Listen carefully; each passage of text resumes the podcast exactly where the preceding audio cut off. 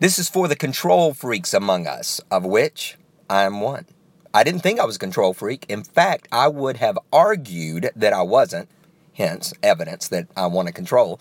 And I really didn't believe it until roughly 123,832 times I was told that I was a control freak, especially among those who are closest to me.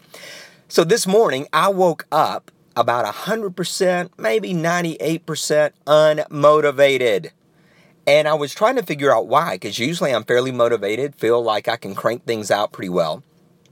And as a control freak, what I've noticed is that when things are out of control, instead of me pushing all the time, I'll tend to pull back. I'll tend to put off or procrastinate.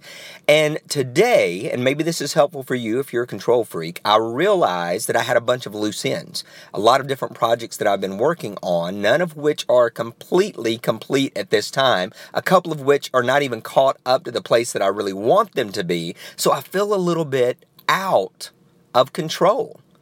And my tendency is to be unmotivated and then to move on from that. So, how do I switch this? How do you switch this when you feel like you've got all these things to do and not enough time to do them? Well, number one is to make a clear, clear, clear, precise list because that's one of the big aspects when it comes to control is that we'll feel like I've got all this to do and I'm not able to do it all. But often, all this, we don't know what all it is. We might think that it's just a handful of things or just a couple of things, or, you know, maybe it's 10 things. But in our mind, we may feel like it's a hundred things. So the first thing is to get a clear list. The second thing is to look at it and decide is this really out of control? Is this really too much?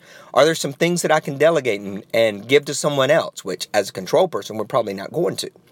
But at least we can look at that and we can start to weigh it and find out can I manage this? Well, I made my list and guess what? I could manage the whole thing. It was just that when I didn't have clarity on it, when I didn't have a clear list on it, it felt completely unmanageable. So, secondly, I realized I could manage it. And third, I made a timeline of when I wanted to get these things done. Some of these need to be done this morning, some this afternoon, and some can wait till tonight. But regardless, I want to get them all done today so that I wake up tomorrow really clear on that day and feeling like I can manage it pretty well. So, for all you control freaks, let's make sure that we're getting clear, that we're getting manageable, and then we're getting a timeline in place where we feel like we can really move ahead and make progress. Then at the end of the day, we can see what we actually accomplished, feel pretty good about that, and be motivated about the next day. As always, success is not an accident. Be blessed. PaulBEvans.com.